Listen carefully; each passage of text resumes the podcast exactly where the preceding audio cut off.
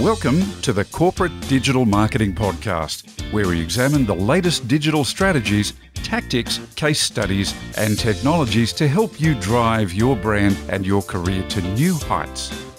You'll hear from a range of marketers and industry experts to help you, the corporate marketer, to take advantage of your many digital opportunities. Here's your host, digital marketing expert, published author, and regular media presenter, Peter Applebaum. Hello and welcome to episode 10. Yes, believe it or not, we're in double digits. How about that?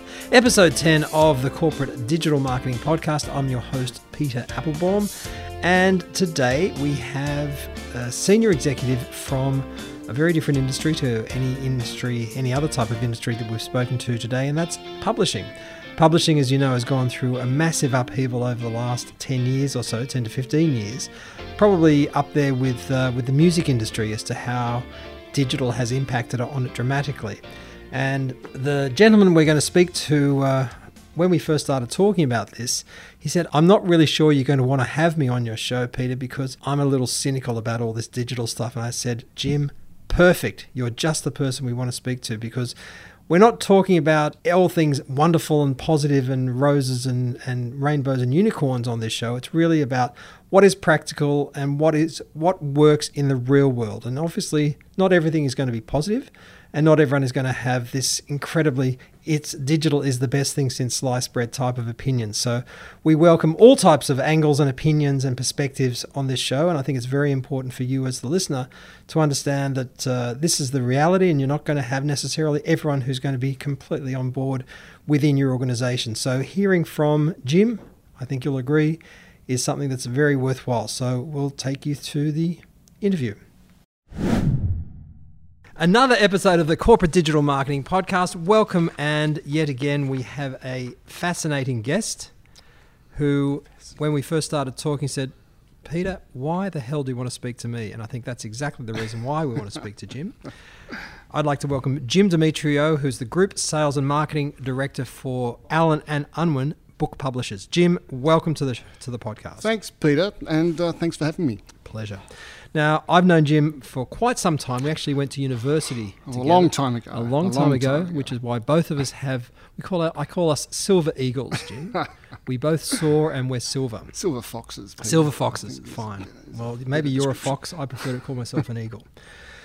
But anyway, just to um, we want to better understand what uh, what has influenced you and what your briefly what your background is that's led you to the position you're in now? Like for example how long have you been in book publishing? I've been in publishing for about 20 years in various sort of uh, roles marketing sales roles. Uh, I was chief operating officer for HarperCollins for a, for a few years, so in those sort of fields, so sales and marketing across you know across those years. Before that, I was working in food manufacturing. So I worked for, for Mars Corporation in, um, in food manufacturing sales, again, sales and marketing roles for Mars. And that was a long time ago. So I've worked in FMCG and recently, so the last 20 years, in publishing. So you must have seen some incredible changes in that 20 years.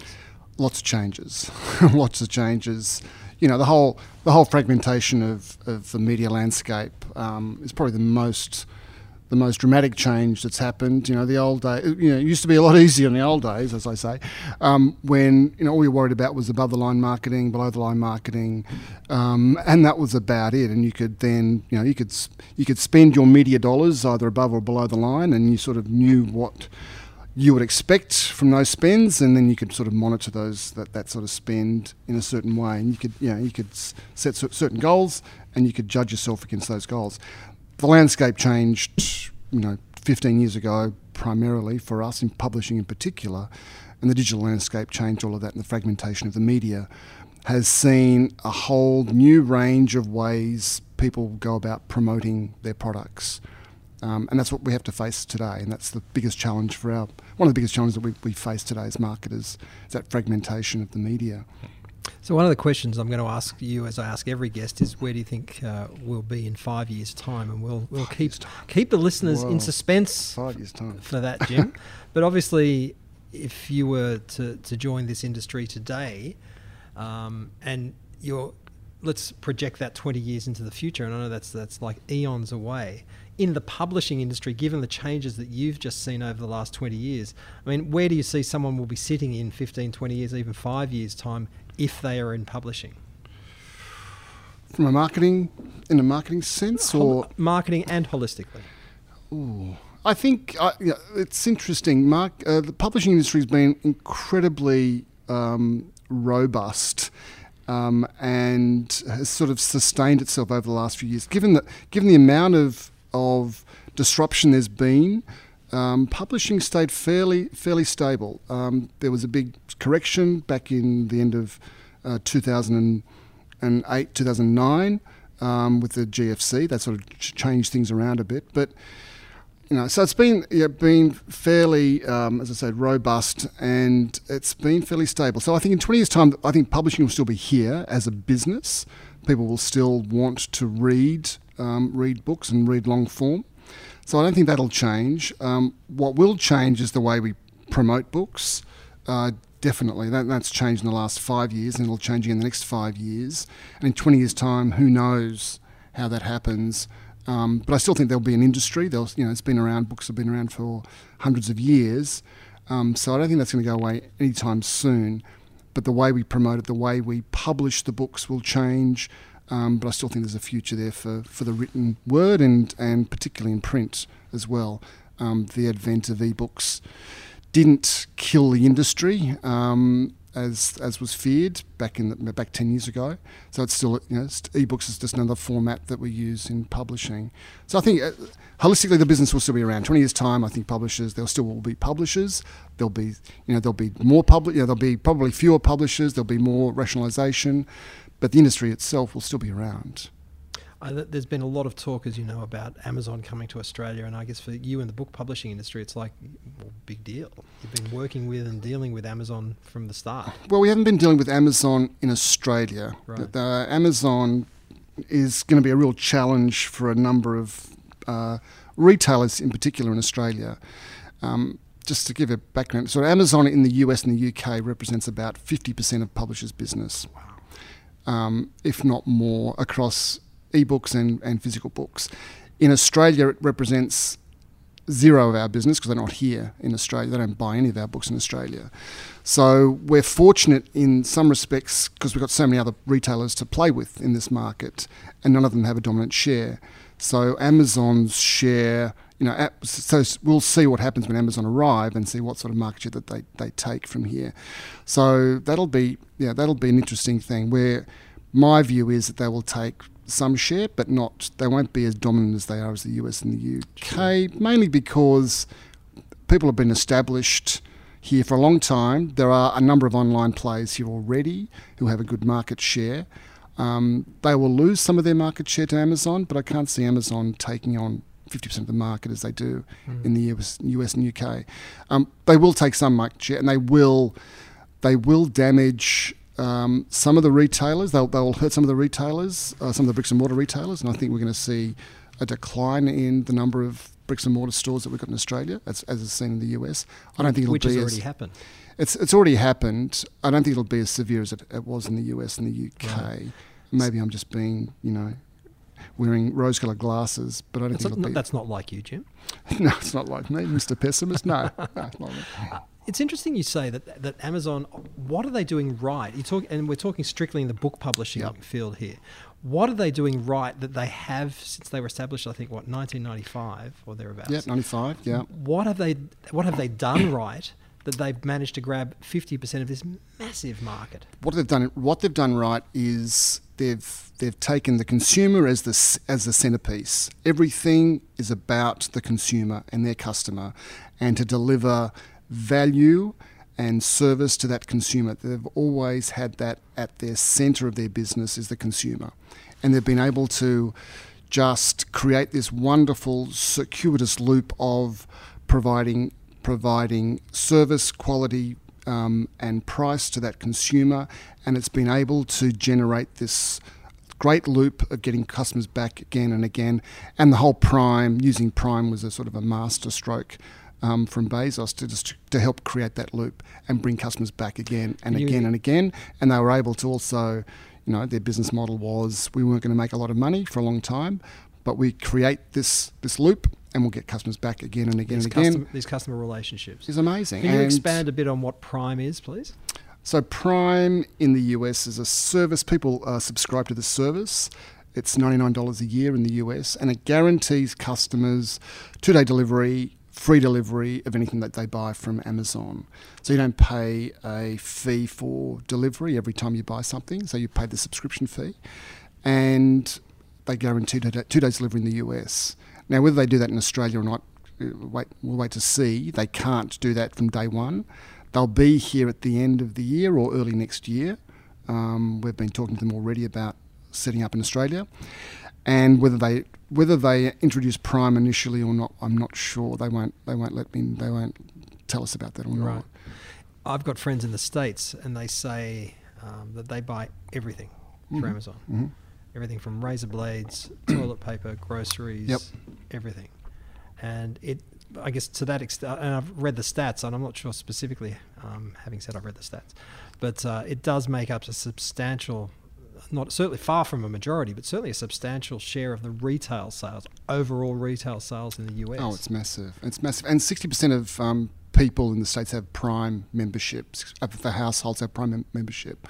It's a massive. There's more people have Prime membership in the US than have a landline at home. wow. That's how how big it is. And they and they took the concept from Costco, who have that membership concept, to bring people back again and again. wow. So no, it's a great driver for them. So I think we're going to have marketers listening to us today, Jim, who are going to say, "Well, that's Amazon. They're a you know gazillion billion dollar organization. How does it work for us? Because we've got this this product that's been around for 20 years, 50 years, whatever it is, and a brand that's, that's maybe not as relevant as, it once was. Perhaps." We as marketers, and uh, beyond being a digital marketer, we as marketers can learn from Amazon's example and say if we focus on the customer, the consumer, the customer, whatever it, it is, and put them at the center of every decision we make and give them the best possible service that we can, that really gives us the longevity. I think so. I think it's true. Yeah, absolutely. If you're focused about that c- consumer and everything that you do is focused towards the customer, I think absolutely. And again, if you can create that, it depends on, on the ty- on the on the product that, you, that you're selling. But if it's FMCG, if you create that again, that cycle of people coming back again and again and again to your ty- to your product, and you can increase that that that um, that group set that's that's buying your product because you're able to just make sure that they're getting what they want. They get the service, they get the quality, they get the, the price right. Um, yeah, absolutely. I think we can learn a lot from what, what Amazon have done. And it's a real shame, I think, that a lot of marketers have not taken that on board. And, and we're both former FMCG brand marketers. So I certainly I get all misty when I go into a supermarket because I see, well, what, I know what they're doing here in the shelf positioning, all that sort of stuff. And we saw in recent times that Woolworths has d- deleted several Mount Franklin lines Yeah. and they've stocked with their own brands or cheaper brands because water is water, if you will.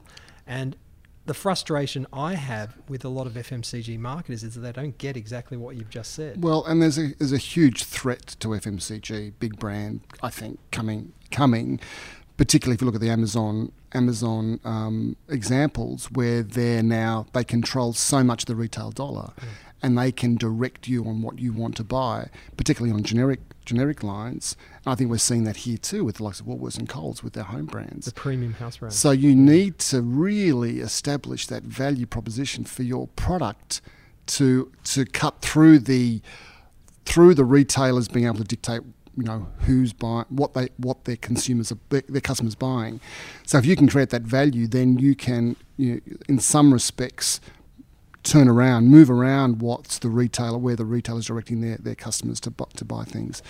You know, and, and I think it's even more more important these days where you can absolutely you need customers to come in and to request your brand and not be sort of directed to buy sort of a home brand or a or an Amazon brand or a you know a Costco brand. it goes back to who owns the customer. And at the moment, yeah. if you're if you're selling uh, barbecue sauce or or bread, Coles owns the customer, Yep. or Woolworths owns the customer, or IAG or IGA, I should say. Yep. And it's a great weakness in the FMCG marketer uh, manufacturing model, and that's why. And, and listeners to this podcast will know that it's it is one of my bugbears because it's something that I, I always look at FMCG and just say, why aren't they doing it? They're, they're amongst the biggest advertisers in Australia, in around the world for that matter, but they're not forming those direct customer relationships, consumer relationships. Well, and that and that's and that's was the same situation with book publishing. It's the same. We're in the same situation where we use intermediaries, we use booksellers, we use discount department stores, we use online guys, um, and we didn't own that relationship. And it's what digital provided us with that opportunity to to create a direct relationship with our readers, and that was the that was the big. Um, I think, prize with digital when digital sort of came along, maybe you know, 15 years ago, particularly from from publishing point of view, that ability to create that direct relationship because we didn't have that relationship. It was with the likes of Borders and Angus and Robertson and Dymocks own that relationship with the customer. Um, so digital gives us that. That's that's the that's the prize. That's the opportunity with digital. Um, which sounds wonderful, which sounds fantastic, but how do you then convert that? That's the challenge. Um, is is creating that relationship and keeping it going. And I guess the challenge you have, Jim, is that uh, do people have a relationship with Allen and Unwin? You'd probably say no. They don't. They they that they don't. They and this again, I think uh, for any entertainment business, you know, like books or music or or film, people are buying the product. They're buying the author. They're buying you know, they're not buying Allen and Unwin. They don't buy a book because it has Allen and Unwin on the spine. Um, there's very few brands in publishing that sort of have that that clout. You know, Penguin Classics probably does, and that's about it. Um, or DK or Lonely Planet, but there's very few examples of that. So yeah, so they're not buying into Allen and Unwin. Um, they will come to our Facebook page and they'll come to you know and they'll engage with us, but they're wanting information about products, about, about authors. Um, and the other the other line of who owns the reader is our authors also have their own online presence. Um, so we're sort of in some respects we're, we're, we're working with our authors when we're promoting their books with them and their own audience. Um, so yeah, so it's it's a, it's a it's an opportunity. It's it's it's sort of it's it's a really good way of of getting to our our readers without having to have our intermediaries control the relationship but there's huge challenges involved in that. Um, and a lot of that's about, a lot of that's about, there's about the, about the noise, about the channels that we use. It's about how much people are, are engaging. It's about the message that you send through the, through, through social. It's about the fact that we, again, we're not brand um, we're not pushing a brand as such. We're selling, you know, we're selling books, and we sell 20 new books a month and each month we're trying we're going to a new thing. So we don't have the time to build that brand all the time each month as sort of the big FMCG companies do. So it's about getting that message about that book that that author out there quickly um, without being too um, too aggressive on the sales pitch because you know, that turns people off. So we have to be it's all about you know the type of message that we send in the different channels that we use. So 20 new titles a month so yeah. anyone sitting sitting at home or in their offices or in their car listening to this podcast and thinking, I've been, I've got to market this uh, this brand that's been on the market for X years. Consider Jim and his team and the challenges they have. They've got 20 new brands a month that you've got to market. Absolutely, yeah, absolutely. So, so the way we do that, now some of these brands, some of these titles are big, you know, uh, uh, where we have you know major social media campaigns, and we've got big authors that have their own have their own platform, they have their own community that we can tap into, which is good. And then we've got you know, a number of titles, which you know probably you know ten titles a month, where the audience is smaller, the authors don't have any social profiles, so we're not using them. But what we're doing is we're tapping into our community that we're trying to build up. We're trying to build in a reading community. We know that readers, you know, readers will they'll, they'll, they'll, they'll obviously spend you know a lot of time on online searching for new books. Um, and they'll use Google for search. You know, 80% of them use Google. We know half of them use social to discover and find new books and so research the, new these books. These stats are based on on quantitative research you've done, or it is. Yeah, it is. We're, we're, we went out and, and surveyed about 3,000 uh, 3, people who read at least one book a month. Wow. Okay. Um, and that came back with yeah, they use 50% of them use social. Um, to discover and to research new books. And 80% use Google. 80% use Google to, yeah. which I guess reflects just general Everyone- consumer yeah, behavior anyway. yeah, to search. So you talked about challenges, huge challenges for the industry. What are the the challenges and opportunities overall in the publishing industry? We know about the challenges that that, uh, different. We, you, you touched on that a bit, but what are the opportunities do you feel for the overall publishing industry In social, in across the board? across the board, as, go a, back to that twenty years. Wh- as where- the business. yeah, Oh, and I guess in co- taking the digital changes into account as well. I think the opportunities like on the is to orient the business towards digital as a total business, and I'm not just meaning social, or it's about making sure that everything that we do helps us in the digital world from you know SEO, helping us with SEO, you know having proper metadata, then that flows through to working with retailers to allow our books to be more prominent on their sites, to the social, and then to to expand, I suppose our social our social platforms. I suppose so. So having everyone in the organisation geared towards those things, I think that's an opportunity there. Because at the moment, you know, we're talking about an industry which is quite traditional. It's been around for a long time. It's a mature industry. We don't have a, not a lot of new people coming into the business, so it's not it's not hugely dynamic in that res- respect in terms of just turnover of staff and new blood coming through. So if we can, so there are so, so there are some limitations in and roadblocks in in moving towards sort of a total digital framework. So those companies that do have that, well, I think there's an opportunity there for, for companies who do a total digital framework, and again have the consumer at the at the centre, and have everything orientated towards that consumer through through digital, through digital digital platforms and and digital content. I think there's an opportunity there for, for that. That's sort of for a start, and that also then moves into what sort of publishing that you will that you will create. You know, in the last five years, in particular, we've seen a lot of publishing orientated towards people publishing people who have huge media and social media profiles. And that's an opportunity that people, that publishers have really hooked into. So people who have great social media networks, People online have, who have platforms, as you say. have big platforms. You know, Yeah. there's a good example of that is there's a fitness guru out of um, out of Adelaide, a young girl called Kayla Itsines. She's got 6.2 million people on her YouTube channel. So she's already already got a platform built there.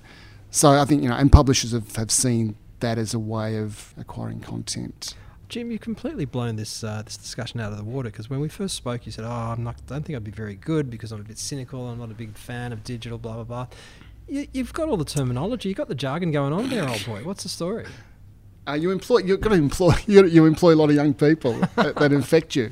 But you sound like the point is, and one of the questions I was going to ask is: uh, Is there across the board support within Allen and Unwin for digital initiatives? It sounds like there's support from you. There is there is support, absolutely. I think again because we know our consumers, our you know readers in particular, they're there, they're on the platform, they're you know as they're discovering stuff, they're they're researching books online. So you've got to be there. You've got to be there. You know, if I show any cynicism, it's about knowing how effective what we do is in those platforms. Like it's, I find it difficult to have a straight measure of we do this. I come from, you know, I'm responsible for revenue for the business. So it's about does it affect sales? Like, will I get a sales result out of it? That's my measurement. People use other measures. There's so many other measures that you can use in digital, um, and they're important. But for me, ultimately, it's about the sales. And does it generate? Does what our digital, you know, activity, social activity in particular, generate extra sales? Do you use the same measurement for other forms of marketing expenditure? I don't- well again I use my measurement is sales. You know, if we do an outdoor advertising campaign, I will want to measure that, and I you know, and I'll and I'll compare it with a previous campaign that we've done in a similar sort of way, and measure the sales result there. Is it effective? Is it can we can we point to a, a cause and effect relationship? No, it's always been marketers c- have always Fifty percent of my I've- budget's wasted. Yeah. Absolutely. you know, we can always, you know, uh, point to the fact that we don't know how effective our marketing campaigns are. And because we don't sell directly, we sell, we use intermediaries like the FMCG guys. You know, you can we don't close the loop in our in our promotional campaigns. We don't sell directly to consumers, so I can't say I've done that you know that social media campaign, or I've done that posting, I've done that you know that ad, and I've directed people to buy my book on my site, and then I can I can measure it. We don't do that. We're not. We don't. We sell a little bit off our website, but it's not our primary Okay. way of sales. So, what percentage of your marketing budget would be dedicated to digital, both from content marketing, staff, paid? I'd say overall now it's about thirty percent. Thirty percent of our advert, uh, of our promotional. Um, That's a lot of money for uh, Yeah. with the, with, when the boss is not particularly sold on the fact that uh, they're selling. They're not, they're not. You're not selling X. You're not spending X to get X plus Y. No, it is. A, it is a it's a big part of our, our It's budget. white white knuckle stuff, I'd say, Jim. I don't know about I don't know about that, but it's it's again we we need to be there. You know, we need to be there because our readers are there, but also there's an expectation from our authors um, that we're engaged and that we can leverage their communities. Um, and a, a big part of what we do is is leveraging and and and and really we've got to amplify the message that they're sending. So we're you know we're trying to to to use their their platforms and their social media audiences to to um, to expand the message when they have a new book out. So we've got to be there. So we can't just we can't ignore it. Um, sometimes I'd like to, but I you know, but I because it's so it gets so confusing and it's so there's so much jargon that goes it's flown around and you know uh, BS baffles brains. yeah yeah it's uh, there's just the language is just you know it's great it's invented by marketers and digital digital strategy companies to, to you know to make sure that that people you know to to, to cut I suppose to to educate people about what what's going on Damn those digital strategy Oh, companies, Jim. man Can you man. believe it? Yeah, get rid of them. Come the revolution. Anyway, so I just want to I just want to chunk down a little bit when it comes to your obviously your partners. You're, you're going through an Yep. intermediary model.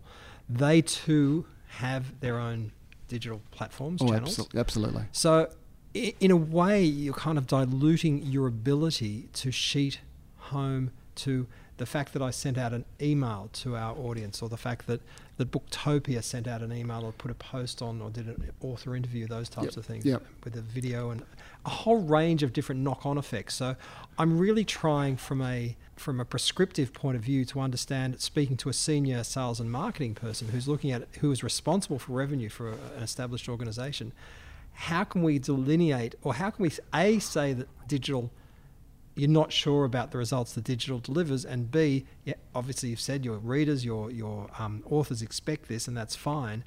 But why would i as a marketing director listening to this podcast say well he's spending 30% of his marketing budget and he still doesn't know whether he's going to get anything? But working in with your intermediaries and yourselves and your authors can't you at least get some type of sense that you are getting a return from digital? On certain books, we can. On certain books, we get a sense, and I can measure it. So, but overall, it's really difficult to, to do that. Like it would be easy for me to say, yeah, absolutely, we get a sense for it, and we know what you know what we get out of it. But I just, I just don't have that confidence that we do. We do that, but we do. But again, as I said, we, we need to be there. Um, now there is, you know, there is a level of engagement that we get from our, our readers um, that is measurable in certain respects, but it's not measurable by sales. Like I, I, I come back to, does it sell any more books? And I don't, you know, I don't get that sense every time we do a social media campaign that that's happening for whatever reason. You've got a marketing director listening to this podcast, listening to you and saying, "I'm th- I was thinking of getting into into digital with my team because they keep saying we've got to do it." And listening to this guy at Allen and Unwin, and he's got he's spending thirty percent of his bucks, and he's not sure he's getting a return. Why would I bother? What would you say to him or her? I, I, I would say to them that you should you need to be you need to be there. One, you need to be involved. Secondly, you need to make sure that what you are you have to be really clear what your objectives are. What are you trying to achieve by it? Have really clear goals on what you want to achieve. Now that may not just be about sales. It might be different metrics that you want to use or whatever language you want to use. Um, so I think you know that's clear, and you need to uh, really good measurement tools. You know, you need to have really good dashboards to work out. Okay, this is what I'm trying to achieve. I'll be able to measure it, and that, and then you know you can over time, you know, work out. I've done this. This is this is the result that I've had based on my on on what I'm trying to achieve. and so that's why dashboards are really important. And then you can change your you know your approach accordingly to you know to affect what you're trying to what you're trying to achieve. I would say that's what you do. That's how you go about it. You can't again walk away from it. It's a fact of life, and because the traditional media is declining in its in its um, Uh, effectiveness, you know, you're looking at spending. You know, you've got to spend your money somewhere, and so digital, you know, digital allows you to allows you to sort of get to an audience. Whether it's effective or not depends on what you're trying to achieve. Well, to that point, you've got to spend your money in digital and I think this is another subject that those organisations and, and, executives who have made that decision and made that leap and said, okay, we get it, we do need to be, we need to be investing in digital. The next question is where, how, and how much. All right, okay, and that's where I found that it's really, it's a, it's really hard to navigate all of that because unless, and that's why you need to bring people in the organisation. A digital strategy company, Jim a digital, well, and you know, and I get, I would get a call once a week from a digital strategy company wanting to, to do our business, and which is which is fine. There's lots of them out there. Um, a good one is corporate digital marketing with Tick Yes. Tick Yes. um, with Peter. He said that, not me. so I think it is, it's yeah. So where where that happens because and the landscape change. The thing about digital, which is different, the landscape changes all the time it's really you, you need to be on top of it all the time. That So so you either do that by employing people that exclusively are on social or, or digital and that can continue to be updated and, and informed and educated about what's going on, or you bring in digital agencies that you can trust, and that's really important. and then that you can trust to keep you up to date with what's going on. So, in terms of your answer about where do you go, what you do, it's you know it's it's difficult, unless you've got the right people in place to, to, to sort of help you navigate that because right. it, because it is quite difficult. It is a you know, difficult thing to navigate. There's just so much happening in so many different areas, and the and the platforms change, and there's new platforms coming on board, and you know Facebook changes their algorithm, Google changes their algorithm. You need to not know that and what effect that then has on what you're trying to do, because we you know we had to change our entire Facebook strategy because Facebook changed their algorithm. Um, but if you don't know that was happening, then you can just go merrily along doing stuff that's really not going to work. And really wasting money. And really wasting money. Yeah. So what organisations do you think do digital effectively? I think some of the retailers do it well. I think you know, we mentioned Amazon earlier. I think they do it well. They have an advantage because they can again close the loop, and they've you know they've got a, a good way of getting to consumers. Um, they've got a huge database. But I think other manufacturers uh, or other other organisations, I think people like um, film companies have a do a great with digital and social uh, people like you know Fox Home Entertainment, and they have the advantage that they have the content. They've got great content. You know, they've got film, you know, blockbuster movies, and videos. Such a really you know getting more and more important online. I think for social, so they got great. So they have an advantage, and they do it really well. And people want to know what the next blockbuster is. They want to know what the next big movie is. So that they have that advantage there. Um, you know, I think even I think you know talk about social. My local pizza shop has, you know, they have really got into it in a great way. They've got this little community. They, they work it really well.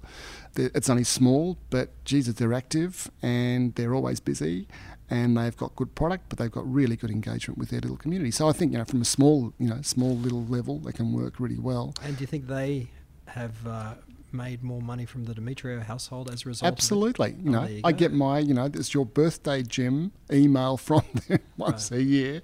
Uh, they engage really well. I, you know, they've done it. They've got a nice, nice tone. They've got good language. I think it's, you know, it's it's at the right level. But uh, that's a that's a small level. I think in terms of publishing, I don't think there's anyone in Australia doing it that well. Um, well, we do it as, as good as anyone else publishing you know, is is tough. I don't think anyone worldwide in publishing is doing a great job. There's a couple of specialist companies, one called Open Road in the US, which is their business is totally digital, totally e, from day one.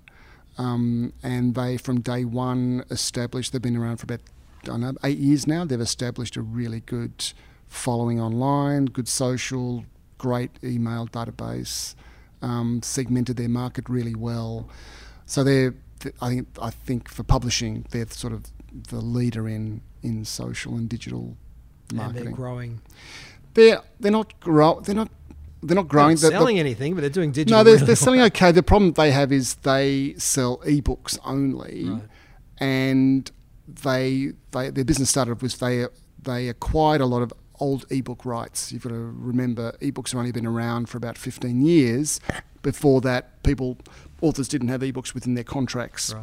So there was no contract, there was no ebook rights in their contracts, and so this company was set up to buy all those rights from old books, what we call backlist Right. old books. Now that's that's all stopped now. There's no, there's no, they've got everything that they can acquire, and people aren't just publishing ebooks for them. So they've, And the rest of the industry is caught up and they've cottoned on. yeah, and they are and they're getting ebook rights with when they buy new books. So that's not so they're they're they're, they're starved of, product. But what they're doing now, which is interesting, is they're selling their service to other publishers. So I've got established this fantastic um, network of, of, of readers, and now you can tap into my network for a fee. Okay. Final question, Jim, and I've loved this discussion. I could speak for another couple of hours, but we're all busy, and particularly the people who are listening to us. So, what are the top three tips you would give other marketers who are interested in succeeding in digital? And and and I guess from your point of view, what advice would you give senior managers like yourselves as well? Mm. Senior ma- okay, from a senior management point of view, I think what, what I would suggest again is get uh, good people around you, um, employ people who have the knowledge are up to uh, up to date and that you can trust. And if you can't afford people that, that can do that, then you do need to go outside. If you want to engage in digital, you need you need some expertise, and you either bring that in. You know, you employ people with that expertise that you can trust, or you bring you know consultants in that again that you can trust. I, I'd also say that you need to have really good goals. I Is think that a metaphor? applies- Is that siren a metaphor for what we're talking Could about? It's well, maybe it's the which we should get the hell out of here. The building's Uh, on fire. yeah, I th- the other thing is that uh, even from a senior management point of view, set the set the goals. You know, what do you want to achieve? Is it a if it's a pure sales thing, or is it just about getting more engagement, or is it about getting more likes, or you know, whatever?